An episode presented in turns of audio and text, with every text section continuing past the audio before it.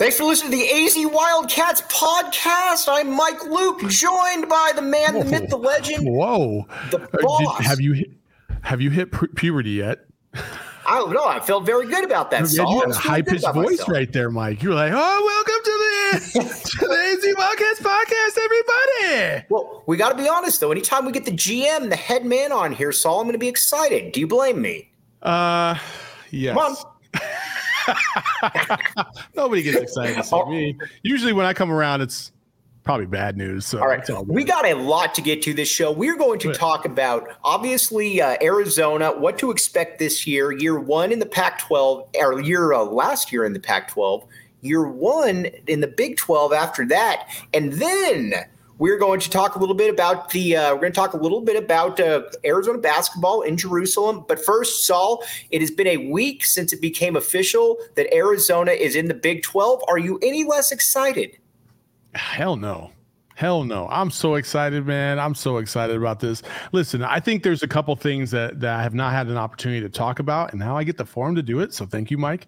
Um, first, Arizona going to the Big 12, I can't even state how much of an impact Big 12 fans are going to have on on Arizona fans and to to a to a another degree ASU fans. I think when your stadium is consistently packed with the opposing fan base, you're going to do something about it. Right. And I think in football terms, that's something that could be a very real possibility um, if if fans don't show. Like so, if fans have been showing up of late. The team is getting better. More mm-hmm. fans are showing up. Kudos to Arizona fans for doing that.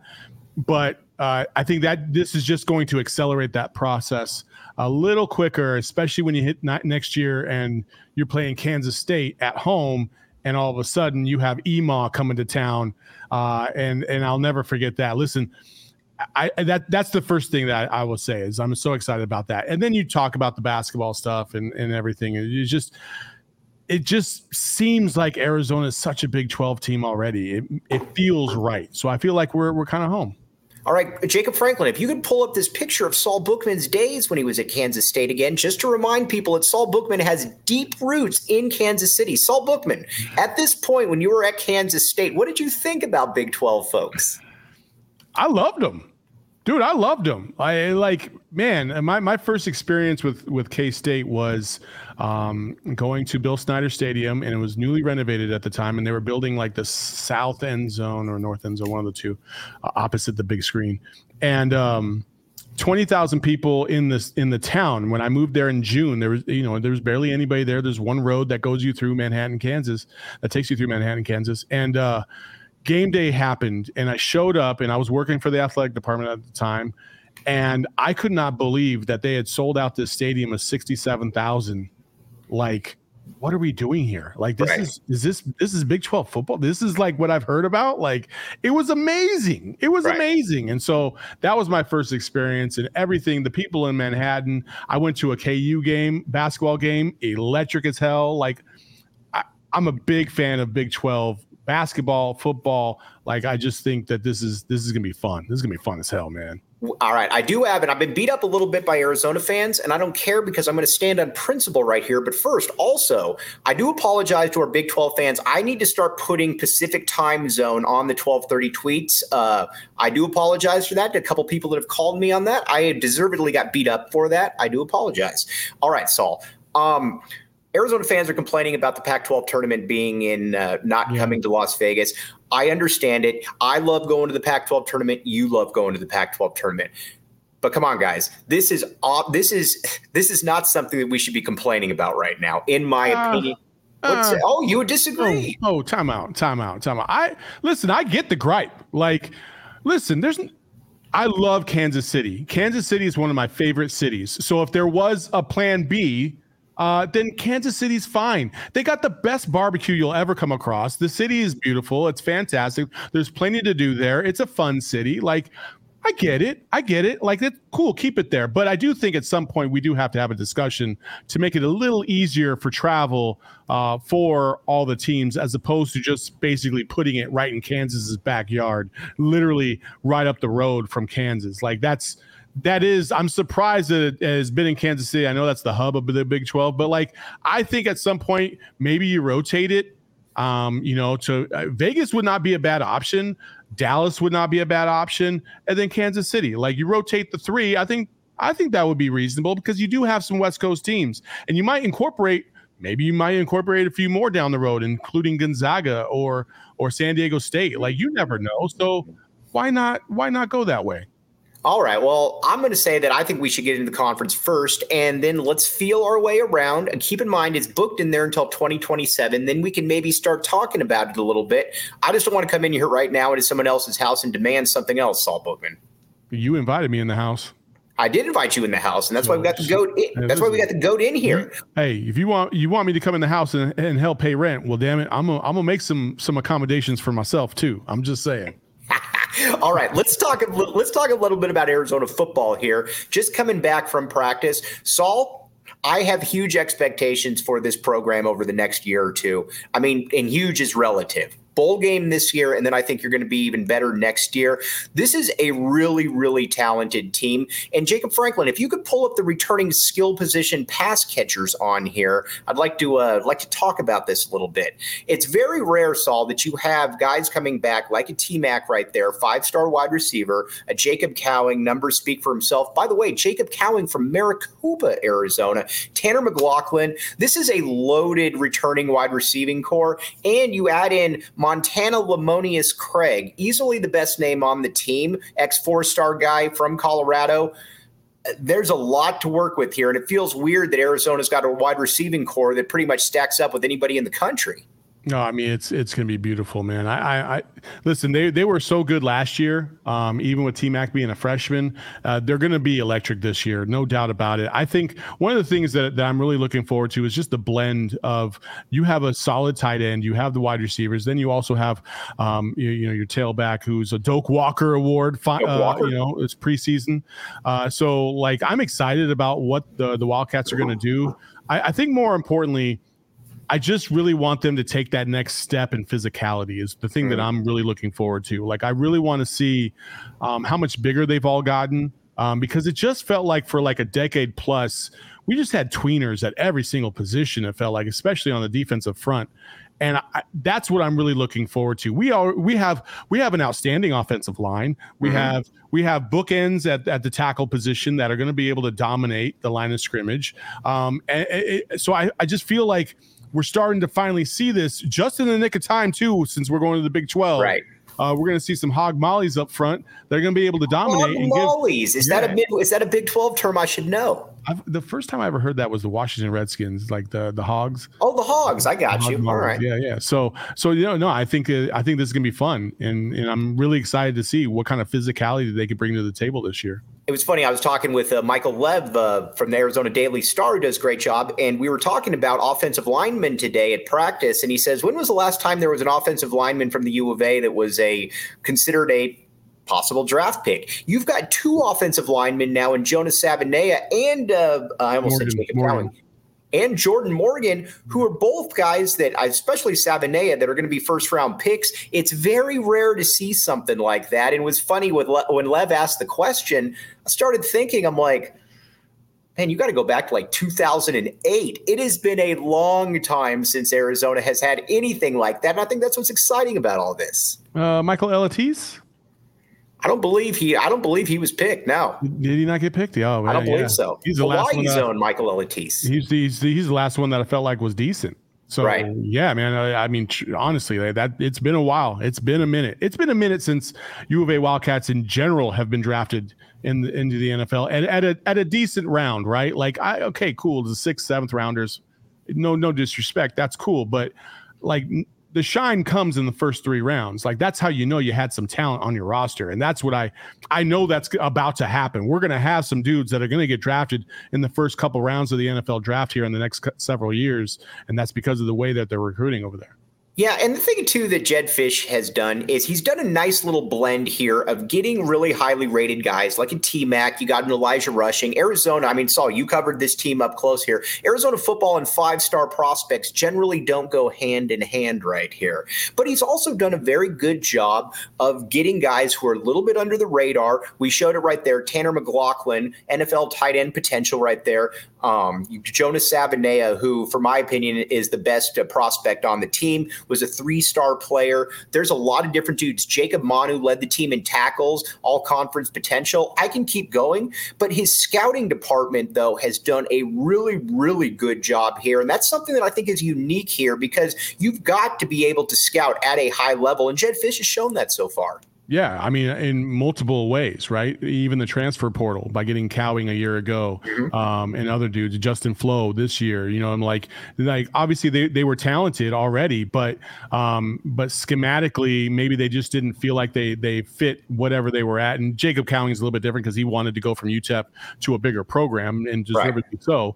Um, but you're right. Jedd Fisch's ability and his staff's ability to kind of recognize talent and how it would fit into their own scheme, and then sell them on the scheme that you're trying to get players for has been impeccable. It's been amazing, and so I'm excited to see that jump. Um, I feel like so you you just got some big time recruits, right? Mm-hmm. And Williams, um, and then rushing. Your guy, um, Demond Williams, who lives right yeah. basically right down the road from Saul Bookman. literally right across the street from my house. Like, right. uh, like he, phenomenal kid. And actually, this season, I'm actually going to go out to Basha several times nice. to to be able to to to get some uh, some insight from the kid. PHNX is going to have boots on the ground there. There you go, baby. Hey, we were we're we're statewide. This is how we're going to do it. You're lucky they don't have any prospects in Mare, Arizona, because I'd be up there all the time too. Um, because they're the Wildcats as well, and they also oh, are, are they? navy blue and red. There you right. go. I mean, it, it, just makes sense. Anyway, um, yeah. So anyway, so they're able to recruit now uh, at a high level to a, to accommodate the transfer portal. And Jedd Fisch has got something cooking really, really nice here. Um, I, I, think I actually think that both schools, a- ASU and U of A, have done a really good job of recruiting locally and and uh, across the transfer portal. And you mentioned the Colorado receiver; they've got a Colorado receiver who was the number one receiver they had last year that left. So it's just a blend of of everything. And I think I just think U of A is in, in as good a spot as it has been since probably the Fiesta Bowl year of Rich Rod. Right. We need to talk a little bit too about the importance of the administration and having the backing of that. But first, factor meal kits right here. All right. You look at Saul and you say, wait a second, that guy used to hoop a little bit. You would be right. Saul did hoop a little bit. Saul, you hold a record. Tell people about it. I don't want to tell people about that. I can't keep telling people about it. You got to tell them about it. Saul is All the right. all-time uh, consecutive free throw sh- uh, leader in AIA history. But for athletes like Saul, who you know you're working all day, you're also saying, "Man, I'd like to get a quick meal that tastes good." Factor Meal Kits is here for you. All right, here's the deal. Head to factormeals.com slash PHNX Wildcats 50 and use, again, PHNX Wildcats 50 to get 50% off right there. And again, Saul, you can vouch for Factor Meal Kits. This is true. Yeah, it's fantastic. They're they're delicious. I just had like the, this. I think it was a Chipotle chicken uh, meal the other day. It tasted amazing. I was actually surprised because a lot of times these meals they come in, you heat them up, and I mean they're good. They're good. It's a microwave dinner, though. Yeah, it's, it's whatever. No, this was like it, it, it just was really legit. It, it tasted really great. People here in the office like crave them. They love them um, so much so that I ended up getting a subscription myself because I loved it so much. So yeah, they're fantastic. They're delicious as hell, and they're healthy for you. And when you put out a, when you put the thing out in Slack about how people need to clean up after themselves, let me ask you this: Is it factor meal kits that maybe they're getting a little too excited with? Never. You know why? Because why? it's all right there in one little package, and you throw the whole thing away. You don't have to worry about sloppy messes outside of that. So there you go. Again, check it out. Factor Meal, factormeals.com. Again, PHNX Wildcats 50 show code to get 50% off right there. That's how cool it is. And Saturday Neon. All right. You look at Mike Luke and you say to yourself, that dude's a dweeb. Go ahead. No, yeah, I say that all the time. Keep going, Mike. All right, first let me let me uh, demasculate myself first. All right, you look at you look at Mike Luke and you're like, dude, this guy's a dweeb. I need everything possible from shady rays to cool things in the back, like that Arizona Wildcat emblem right there. Arizona, I got that from Saturday Neon right there. And again, I'm trying to do everything I can to make myself look cool. This has helped a great deal. It's a conversation starter, especially for dweebs like myself, that I've got to be able to use. So here's the deal go to SaturdayNeon.com and use code PHNX for 50% off. And Saul, you want to know the best part about this? Uh, you can save yourself money. free shipping for anything over $200 yeah. my friend. That's yeah. how cool it is right there. But check it out saturday neon. It glows up all kinds of different lights and everything so. We got, we got a lot of cool comments right now. First of all jarvis williams or jervis williams. Jervis? Uh, jervis a million percent. We should absolutely do the best barbecue spots in the big 12 episode. A million percent.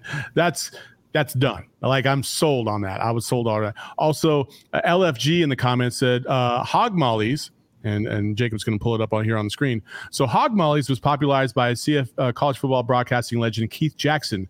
I'm going to do my best Keith Jackson impression. Are you ready for this? I'm ready. Nelly, big uglies and hog mollies were all Keith Jackson phrases. Did you like that? That's really good. That's better than me rapping Bone Thugs and Harmony, which I've done the last two days on the show right there. No surrender. Just handle your business. So can I get a witness? It's good. It's really oh my good. God, Keith Jackson and Bone Thugs in the same episode. Who would have thought? Yeah, I was going to say that's why you don't really know what's going to hit you at any point. By the way, Rich Carrillo says, Mike, how did your boy Speedy Luke, we call fam on this show, look at baby. practice? Speedy is a man. To show you how deep Arizona is now, Speedy was one of the highest rated guys to ever sign with the U of A.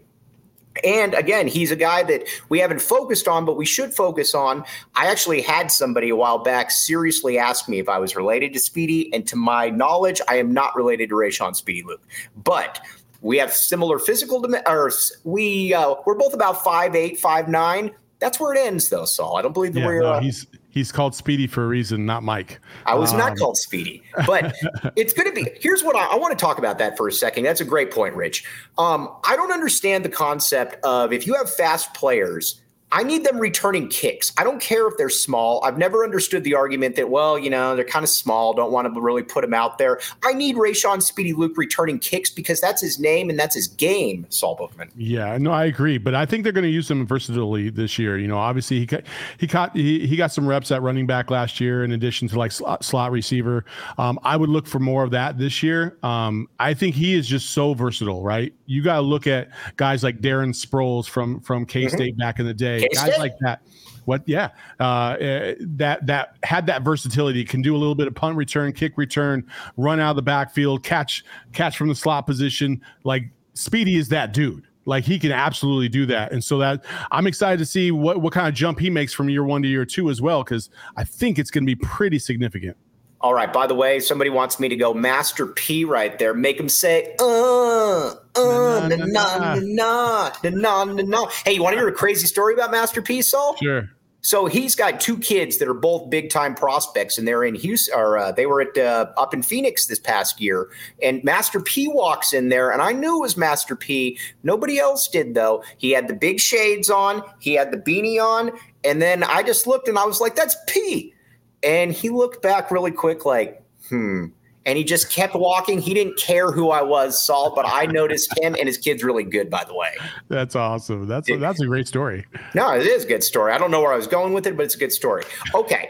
Here's the deal with their U of A football defense. And I've been saying this from day one. I just need them not to stink this year if you can just be eighth or ninth, because I am so bullish on this offense, if you can be eighth or ninth and maybe get some turnovers, you know, I think Arizona can do some things, but I can't have you dead last again.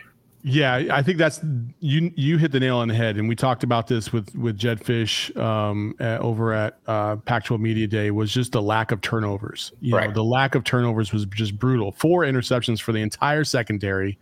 Um, we just got to do better than that overall. And I and I and I would say, listen, if you're going to be a bottom bottom tier defense in the Pac-12, right, that last like four to five in the in the conference well, the way to make up for that is by getting turnovers. And if you're right. able to get those, that that's kind of the equalizer and kind of helps you kind of stay in games and take leads and hold on to leads more importantly. And so that's the biggest thing that I'm looking for. I'm not necessarily looking for them to be a shutdown defense. You know, probably won't get too much of the, too many three and outs this year, but if you can hold your own, limit drives to like six plays or less, um, and get them to turn the ball over two or three times a game, then you've done your job for the season. And I'll be happy with that. And then, then obviously with the the new influx of talent that'll come in, in in years to come, you're looking at the reinvention of the Desert Swarm hopefully at some point. But for right now, I will settle for just hey, listen, a goal for the year should be about eight to ten. Uh, turnovers. Eight to ten wins. That's what you're predicting. Eight, well, to, eight 10 to 10 wins. Eight to ten wins. Yeah, but eight to ten turnovers um, from the secondary. I would like to see interceptions or forced fumbles from the secondary in the eight to ten range because they only had four last year. Jedd Fisch was talking a uh, Jedd Fisch was talking a few days ago about how the uh, support of this administration has been so key to him being able to get where he wants, adding coaches. He said he's never been told no for anything, and I think that that is an underrated aspect here. Now, again, one of my favorite things is to bash ASU to a certain extent, a certain extent. By the way, check out PHNX Sun Devils right after this show. By the way, those guys are fantastic. Um, but we could pull up that quote from uh, Michael Crow here, uh, um, Jacob Franklin. I'd like to go over this real quickly. Okay. Crow was an ardent supporter of former Pac 12 commissioner and spoke highly of him. By my standard, we're on track, we're doing well, we're making progress, and we're positioning ourselves for greatness going forward. What somebody will be writing about three years from now is how did the Pac 12 get ahead of us?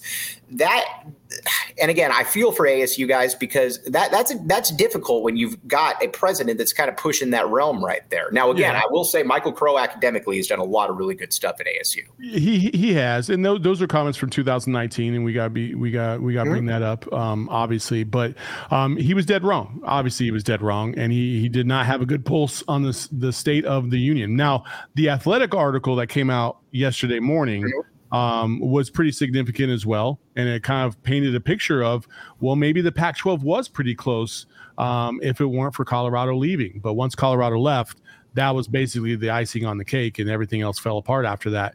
Michael Crow, I, I, this is what I'll say about Michael Crow. I think he was, um, I think he was foolish to have so much trust in the administration that pre- preceded this one. And then doubling down on the current administration and their faults not going out and getting a, a serviceable um, uh, advisement crew to get you a good television deal. You got this new kind of boutique firm to go out and try to close a deal and it just didn't work. It was it was stupid. And michael crow was the the the torchbearer for larry scott for so long. He deserves to get drugged through the mud a little bit of late um, especially considering it feels like and it felt like asu was kicking and screaming to go to the big 12 but everything has calmed down. What's done is done. We move on. And i do like the fact that it seemed like asu and u of a were very where at least uh, they acknowledge the fact that they both would prefer to go together, which is good for all of us. What's the vibe in the Valley about uh, ASU and the Big 12 right there? Oh, well, fans are excited about the right. Big 12 um the vibe with the with crow and anderson just more so the vibe just what you see on the ground though with people not necessarily the administration. Oh the vibe is electric. People are excited about it. It's an it's a change. People like change and this was a change that needed to happen once usc and ucla left because there was nobody you were going to get to replace those two schools. I'm sorry. Right. like it's just not going to happen. So now you've replaced them with an entire conference of teams that you've and some of them you've never played before. U of A's never played uh, Central Florida uh, in football. Um, they've never, you know, they've never played. I don't believe they've ever played Kansas. If they have, I don't remember it. Um, right. So there's a lot of new. You who knows what rivalries are going to brew out of this? You know, like I'm so excited about this, Mike. Right. No, dude, dude, like I said, I keep tweeting and Big 12 fans, all of you, you guys are fantastic because again, I just keep thinking about this and I keep looking at the love that they all have. And they're Arizona fans, by the way. Okay, let's get back to some little bit of U of A football here. LFG says, Mike, does U of A have a playmaking linebacker set to replace the production that Hunter Echols had? That's going to be the great key. Here's the deal. Um, Taylor, I almost felt like I was reading a read right there. Here's the deal. Um, but uh, Taylor Upshaw from Colorado, they're hoping can be that guy. And again, I don't need Tedy Bruschi here, but like you talked about with Jedd Fisch there, Saul, I need, you got to give me somebody that can get me six sacks. Give me somebody that can get me six or seven sacks, or at least be around the quarterback right there. Jedd Fisch has talked about it, and I believe that he does think that Upshaw can be that guy. But there is some production that needs to be uh, replaced right there. Yeah, it's I, I don't know if they can replace Echols. He was such yeah. a vital part to what they did last year. Um, but man, and, and I don't, you know, I know Justin Flowe is kind of he's from from I don't know. You tell me from your I, kind of a hybrid. Allow me to interrupt the boss right here, real quick. Um, with Justin Flowe, it's he is, um, and this was told to me by a couple people. If we were in the year 1993, he'd be a first team All American. Uh, the problem though is that he does have some issues in pass uh, in pass coverage. That's why Daniel Heimuli, Washington transfer, has been running with the ones, and Justin Flowe has been coming kind of in and out with the ones and the twos. I think he is going to be a little bit more of a uh, a positional type guy, time and place, as opposed to just being that player who's in there three or you know three time or three downs. I don't necessarily see that, and I don't know that the coaching staff necessarily sees that. Is that mostly because of his size?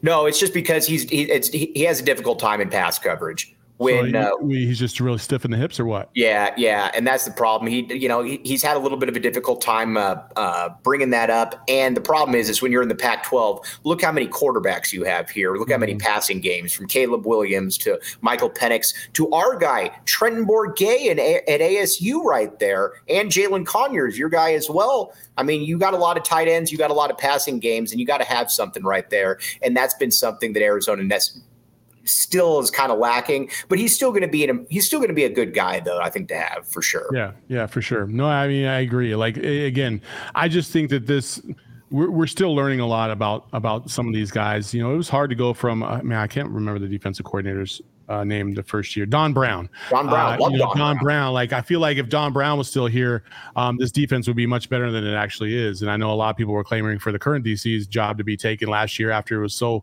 so porous. But right. um, I just think that there's a lot of development that needed to happen. Also, like let's be real, like there was a lot of strength and conditioning that needed to happen with that that entire unit, that entire side of the ball needed to get bigger, stronger, faster. Um, and I think they've done that in the offseason. So we'll see how it goes in the linebackers. All right, over or under right now. If you were going to go on to BetMGM, and this isn't even a read right here, but if you were to go on to BetMGM, the over under is five wins. Saul Bookman, I say take the over at the U of A. We're going bowling this year, my friend, and I don't care where we're going bowling. We're going bowling. Uh, a million percent, you take the over. There's right. no. I just you're going to get two out of the three in the non-conference play. Right. So you need. You're talking about four more in conference play. I think they can get four more wins out of nine teams for sure. Right. Okay. Now and uh, and and I'm gonna just say it right now. They're gonna upset Mississippi State. I I thank you for saying that because I was just gonna say, am I being total fanboy saying maybe three and zero oh out of conference, maybe three and zero? Oh? It's gonna be tough because that's the first. I believe that's the first home game that Mississippi State's gonna have um, after uh, Mike Leach has passed.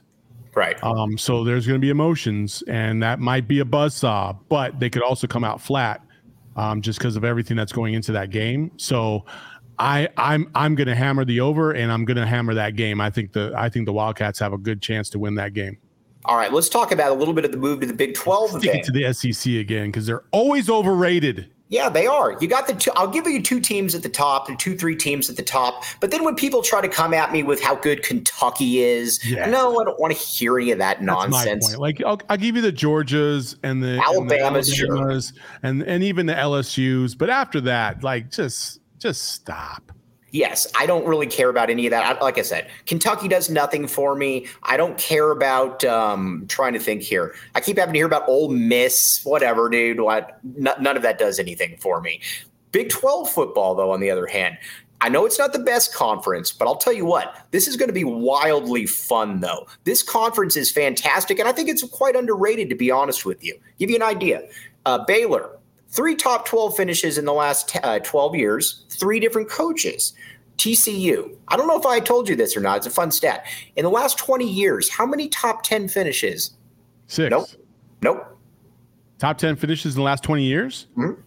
Oh, uh, I will go with eight. And that's why you run PHNX right there, Saul. You're exactly right. You're seeing the last 10 years, so that's my bad. Yeah, no, exactly. But so you got TCU there. Oklahoma State under Mike Van or Mike Van Gundy over uh, Mike Gundy is always fun. You're bringing in Cincinnati, which is a year re- or two years removed from being in the college football playoffs. You're bringing in Houston as well. Oh, by the way, Utah in here as well. You got BYU. Kansas State, your Kansas State with Chris Klieman right there, North Dakota State, great coach. This is a good conference when it comes to football, and I feel that a lot of people are forgetting that. Kansas State's going to win the Big 12 this year. Oh, I like it. Yeah, Kansas State's going to win the Big 12 this year. They got they got a lot of talent on that side of the ball, and they're and they're pretty big. um, up front. They just they've always been fundamentally sound, um, and the, their biggest weakness was quarterback play, and I think they're going to shore that up this year. So I would like. I like Kansas State in the Big 12 this year. Um, you got TCU still TCU, and they're gonna mm-hmm. listen. I don't know what the point spread is for TCU versus Colorado, but I could promise you it's not big enough. Yeah, I'm not. Let's talk about Colorado for a second here, and this is with all due respect to our good friends over at DNVR. I'm I love the Deion hire. Deion hire is an A plus hire, no yes. doubt about it. I'm not buying Colorado this year though. No, I am burying Colorado this year. Colorado will be win- lucky if they win one game. Right. Wow. I'll, I'll, I'll you know what, Saul? I'm going to give them a win. I'll, I, listen. I'll give them two at the most. I, okay. I, just don't see it. Their schedule to start the season is brutal. Right. And then their schedule to start the Pac 12 season is even more brutal. Yeah. Like it is insane. They got to play Oregon. I think it's Oregon, Utah, USC, uh, all within like a four week span. Like, right.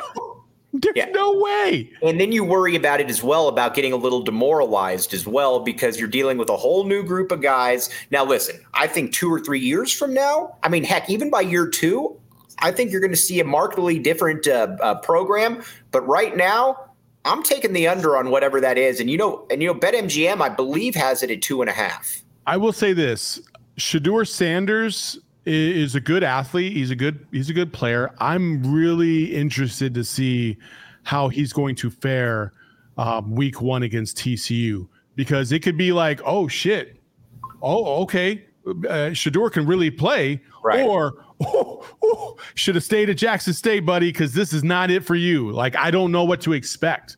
It, it's it's interesting too when you get a, when you get some of the players from the HBCUs. Um, you got a lot of times you just got to go with eye test. Like Steve McNair when he was at Alcorn State, you could kind of tell that Steve McNair was the goods. You knew that Steve McNair, there was a reason that he was picked there. Sanders is fascinating to me though because he looks the part. He's got a pretty good arm. He was a four star kid out of Texas, but like He's you said, small. this is was that? He's small. Yeah, this He's is smaller. A, like I was surprised that I was taller than him. Like, well, how tall are you, Saul? Six three. I'm six two, but he was he was a little shorter than me, and he was like he was uh, I don't he was he was just smaller physically. Like I didn't think he was, you know, like I saw Cam rushing. Uh, uh, uh Cam Rising. Sorry, Cam Rising. Sorry, Cam mm-hmm. Rising, and uh, he's a little stockier. Got a little girth to him. Same thing with um, Penix. Like uh, same thing with Caleb Williams. Shedeur was not like that. He was right. he was much skinnier, a little a little more frail, I would say. Um, not frail because I don't think he's like you know he's. Here's the best way that I can put it. He probably needs a few of the factor meal kits with the high protein in it. Boom! There you go. by the way, Solid, I told you about OGeez. Uh, OGeez is only the best edible brand that you can find. Also, uh, it originated in Tucson, by the way. Didn't know if you knew that or not. Oh, OGeez I didn't know. I'm stealing that from you. OGeezbrands.com. You can just go to OGeezbrands.com to check out the closest dispensary to you. They have the fruits, they got the creams, and they have my favorite gummy, which is the Happy Balance, because sometimes you just need a little happy balance in your life. A one to one CBD to THC ratio, and it's a strawberry and creams flavor. And they also have a special edition pink lemonade. Go check them all out by going to OG OGeezbrands.com. And Mike, remember, you must be 21 or older to enjoy. Saul, it's almost like you've done this read before. That was incredibly impressive. Yeah, a few times. All right. Now, I also got to tell you about Shady Rays here, and I do apologize because I did, I put that in the wrong slot right here. I do apologize. Jake Franklin, you can yell at me in a second. But Shady Rays. Now, again, like we talked about, I'm not cool. One thing though that I need is cool sunglasses, and I have those. I have two different pairs of Shady Rays right now, and like I said, ever I've had people ask me, say, Mike, where'd you get those sunglasses? And I always say, glad you asked. These are Shady Rays right here. And the great thing about Shady Rays, though, too, is they come in all different kinds. That's what Saul Bookman. What are your Shady Rays? Uh, mine are like uh, some black aviators. They're pretty sweet. But oh, listen, like all you would have to do, folks, is if you want to save some money on some shady rays, because that's what you could do. You can get some designer uh, style glasses for really, really cheap. Uh, if you buy two pairs or more and you use promo code PHNX, guess how much you're going to save? up to 50%. So you can get the shades that over 250,000 people gave five star reviews to by going to shadyrays.com um, and get yourself a pair today. I've also got a little bit of a part that I like to add to it. They talked sure. about the polarized sunglasses. They are mm. polarized, not polarizing, because everybody likes them. This is something we can all that we can all jump in on right both, here. Both could be mutually true. Yes, for sure. All right. Now let's talk in the Pac 12 right here. Arizona, um, I still like referring to the Pac 12 South, even though I know that it's not the Pac 12 South. I totally get that. I believe, though, in the old Pac 12 South, that Arizona is going to be the third best team. Outside of USC and Utah, I believe Arizona is going to be third, ahead of Colorado, ahead of UCLA, and ahead of ASU. What say you? I agree. I agree. Yes. I don't think they're good enough to overcome Utah and USC, but I definitely think that they're good enough to overcome the other three for sure. Yes. The, the, the key games to really pay attention to are going to be two out of those bottom three that, that you put us ahead of. First of all, you got UCLA at home this year. Um, so that's good. Um, you got to go to Colorado and you got to go to ASU. And I think one of those two games are going to be the difference maker between you making a bowl and you possibly not. And I, you, you got to win one of those two. Um, I think you should win in Colorado, but Colorado has proven to be a, a, kind of a difficult place from time to time for the Wildcats to play in. Mm-hmm. Um, the last time that they won handily in Colorado was Khalil Tate going crazy out there. Yeah. But before that and after that, it's been kind of tough sledding from time to time. So I think that's going to be a tough game no matter what. And they're going to sell out that stadium because of Deion and company. And then obviously the rivalry game with ASU. Who knows where ASU is going to be? They could be right where Arizona is, and it could we could be talking about a bowl bid on the line for one of the one school or the other, or ASU could fall apart and uh, realize that they still have a long way to go. Who knows? So, all right. By the way, how cool is this? Back the A right here. Bear five two zero down. Get those polarizing sunglasses and go to Circle K and grab yourself a Polar Pop. That mm-hmm. is why we're talking about this. This is a movement by the people for the people, and it is taking over the Southwest. Shady right? Rays while you're getting your polar pop. I love it. Dude, that's what you got to do. All right. So let's talk. I wanted to move transition over a little bit here, just a little bit of U of A basketball as well, because they are going obviously in the Big 12. It's a basketball school. They're in Jerusalem. Right now, when you look at tiers in the actually, Jacob Franklin, are you able to pull up that tiers chart again that we've been using all week? Because that would be fantastic. We can get the big dogs a take on this as well. And uh, but I will say I'll I will uh, fill time in the meantime. But uh, Kansas is obviously at the apex of the conference. But then you got about three programs right there that are like right there, in my opinion. Baylor, Arizona, and Houston. That is as good a quartet as there is in all of college basketball, Saul. Yeah, I, I, mean, you're not saying anything that that's wrong at all. Like Thanks. it's, it's. I mean, I, I, would agree with that.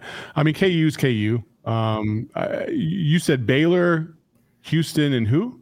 I said Baylor, Houston, and Arizona. I believe are in that third, are in that second tier right there, with Kansas obviously at the top. Hmm. Okay. Interesting. Yeah. I mean, I'll, I'll, give it to KU because they've won national championships. They've gone to the Final Four. They're they're an elite program. Uh, we haven't seen that for a little while, so I get that. Um, Baylor, Houston, us. I could live with that as well. And then the tier below, I'd probably have um, I have K State, uh, Texas Tech. Mm-hmm. Mm, that's probably about it.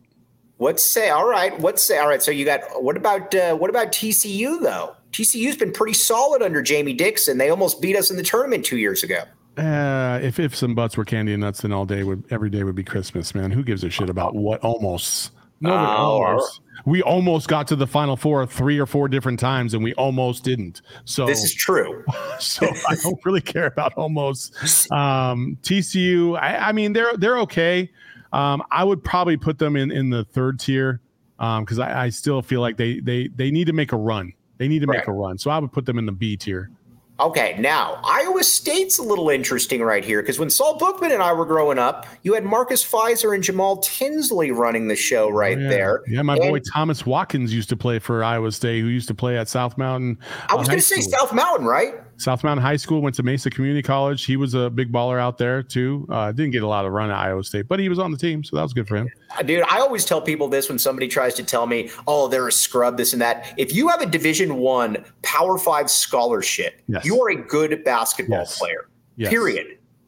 There, there's no way around it. All right, Cincinnati. Let's talk a little bit about the Bearcats. Bearcats are a two-coach school. Obviously, Bobby Huggins, Mick Cronin. I like the job Wes Miller's done there. Where do you put? Um, where do you put uh, Cincinnati? I put them on that B tier as well. I think I think Cincinnati's right there. I think um, in that A tier you have Kansas State. We talked about that. Um, Texas Tech talked about that. Um, and then that B tier you have TCU, Cincinnati. I would probably put. Um, Iowa State in that tier as well. Like teams that will show you a flash every now and then, but they don't. They're not really consistent enough to be in that that elite status. Um, I want to put Oklahoma State there too, but I'm not going to. I'm going to put Oklahoma State and and ASU and Utah all on the C line. Oh, you're being generous there, Saul. Yeah, I'm going to put them all in the C line along with West Virginia. And actually, we're going to move ASU down to that D line. Yes, there we go. That's what we like. Along we with Colorado, because they forever should be in the bottom tier of everything. And then uh, UCF and, and BYU, I, I'll put them in the in that D line as well. They're they're okay programs that show you flashes every now and then, but they're usually pretty mid. What do we think about Arizona playing Kerr Kriisa here possibly in a year? I bet that's a little of an uh, unfolding event that he didn't see happening. Oh, I'm well.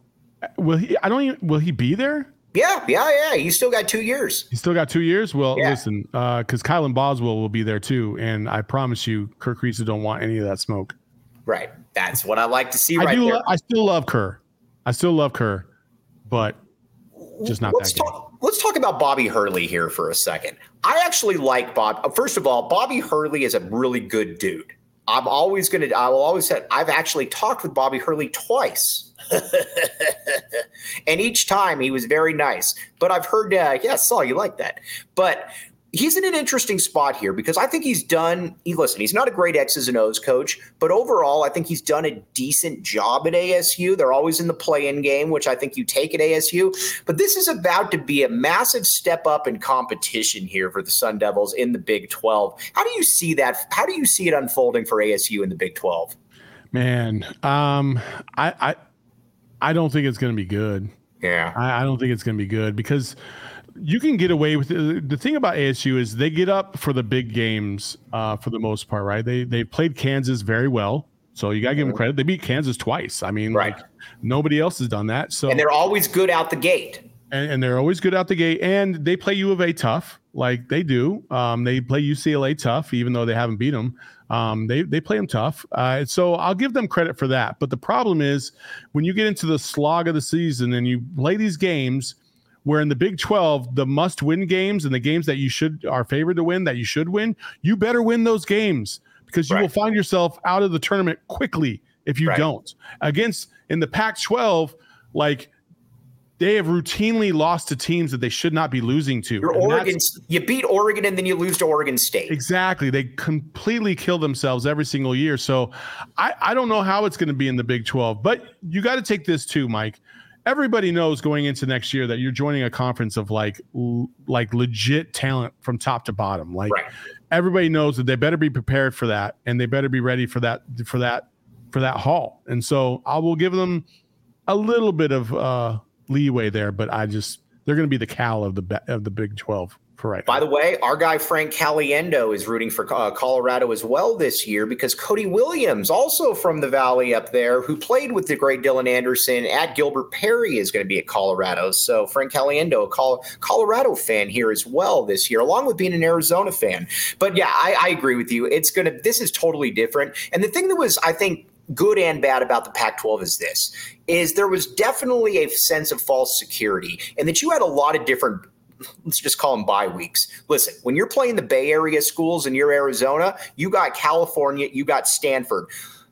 You're going to win those games. Then, if you got Oregon State, you got Utah, there was just a lot of dead weight in this conference. There isn't that dead weight. And so I would much rather go, let's say, 28 and 9, 27 and 9 in the Big 12 than I would 35 and 4 in the Pac 12 because I'm going to have a much better idea about what my vulnerabilities are, Saul, as opposed to kind of that fool's gold of going 35 and 3, 35 and 4, whatever the case may be.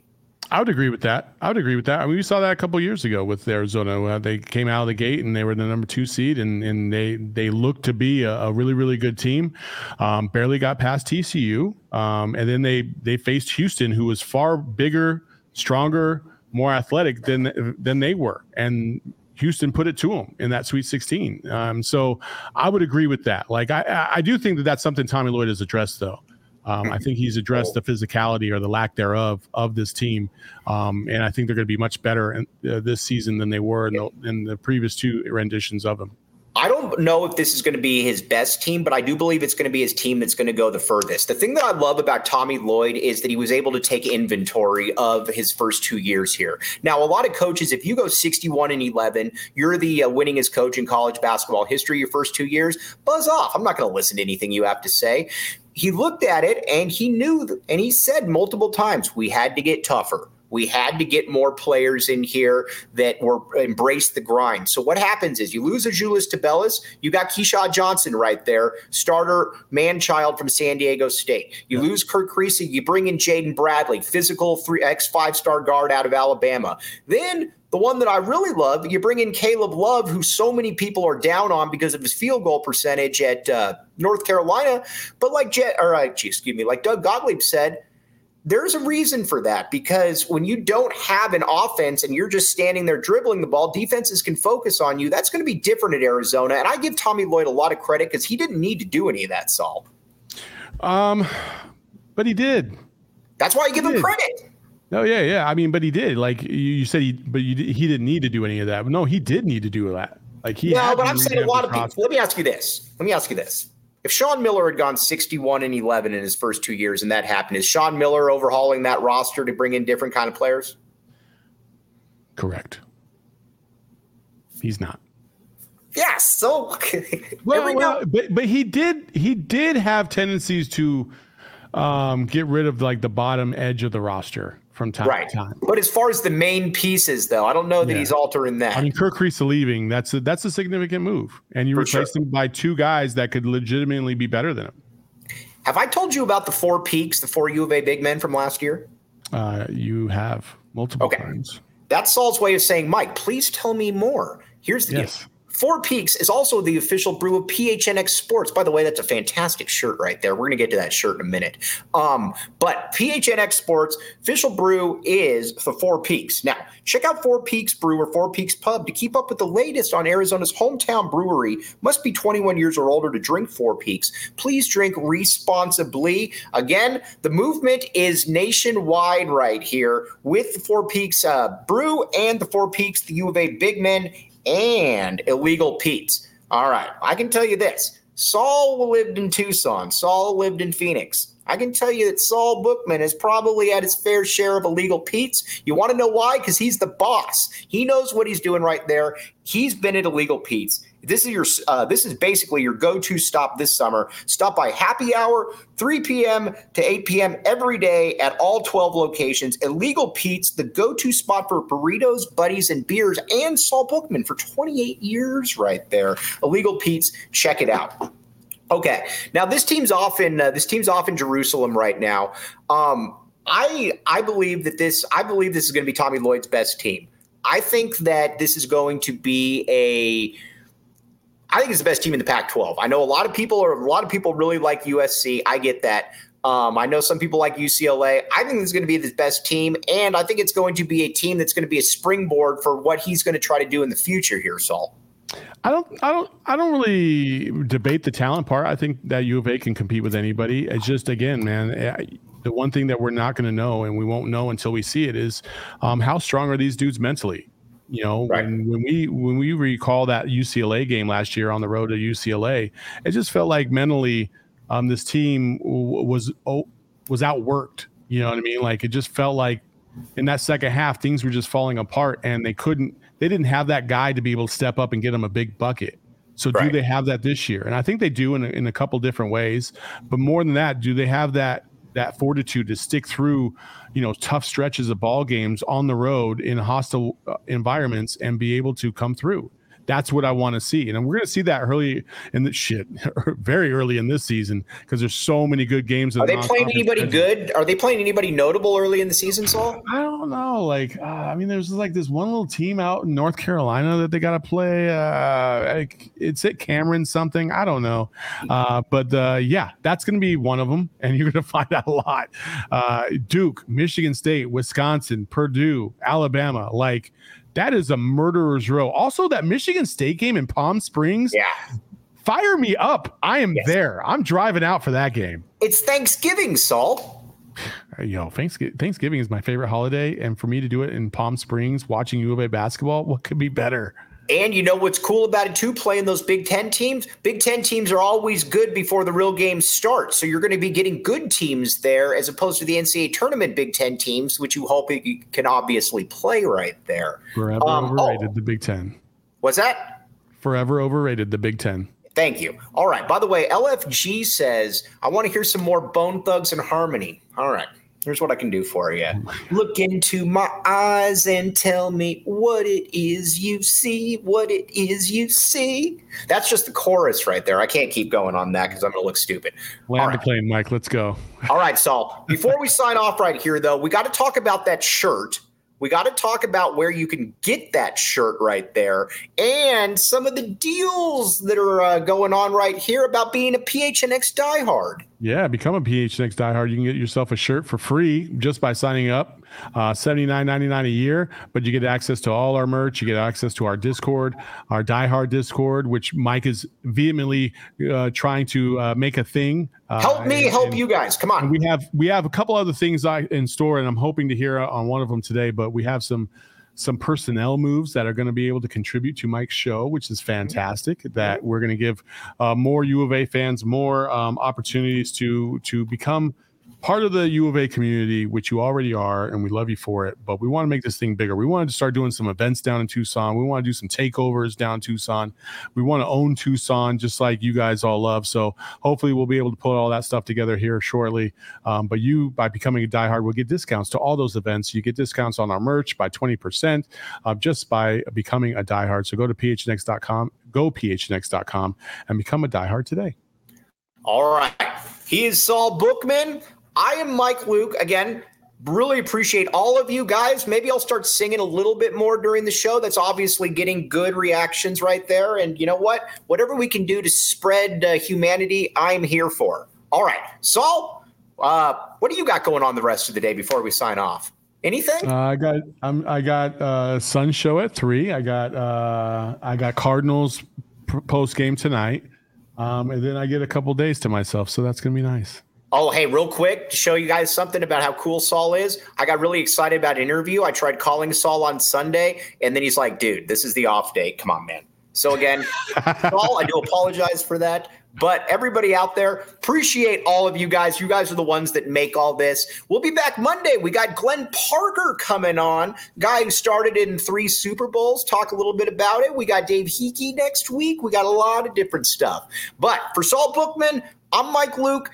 Jacob Franklin behind the scenes didn't chip in today talking, but Jacob will be back next week. Don't worry. You've been listening to the AZ Wildcats podcast.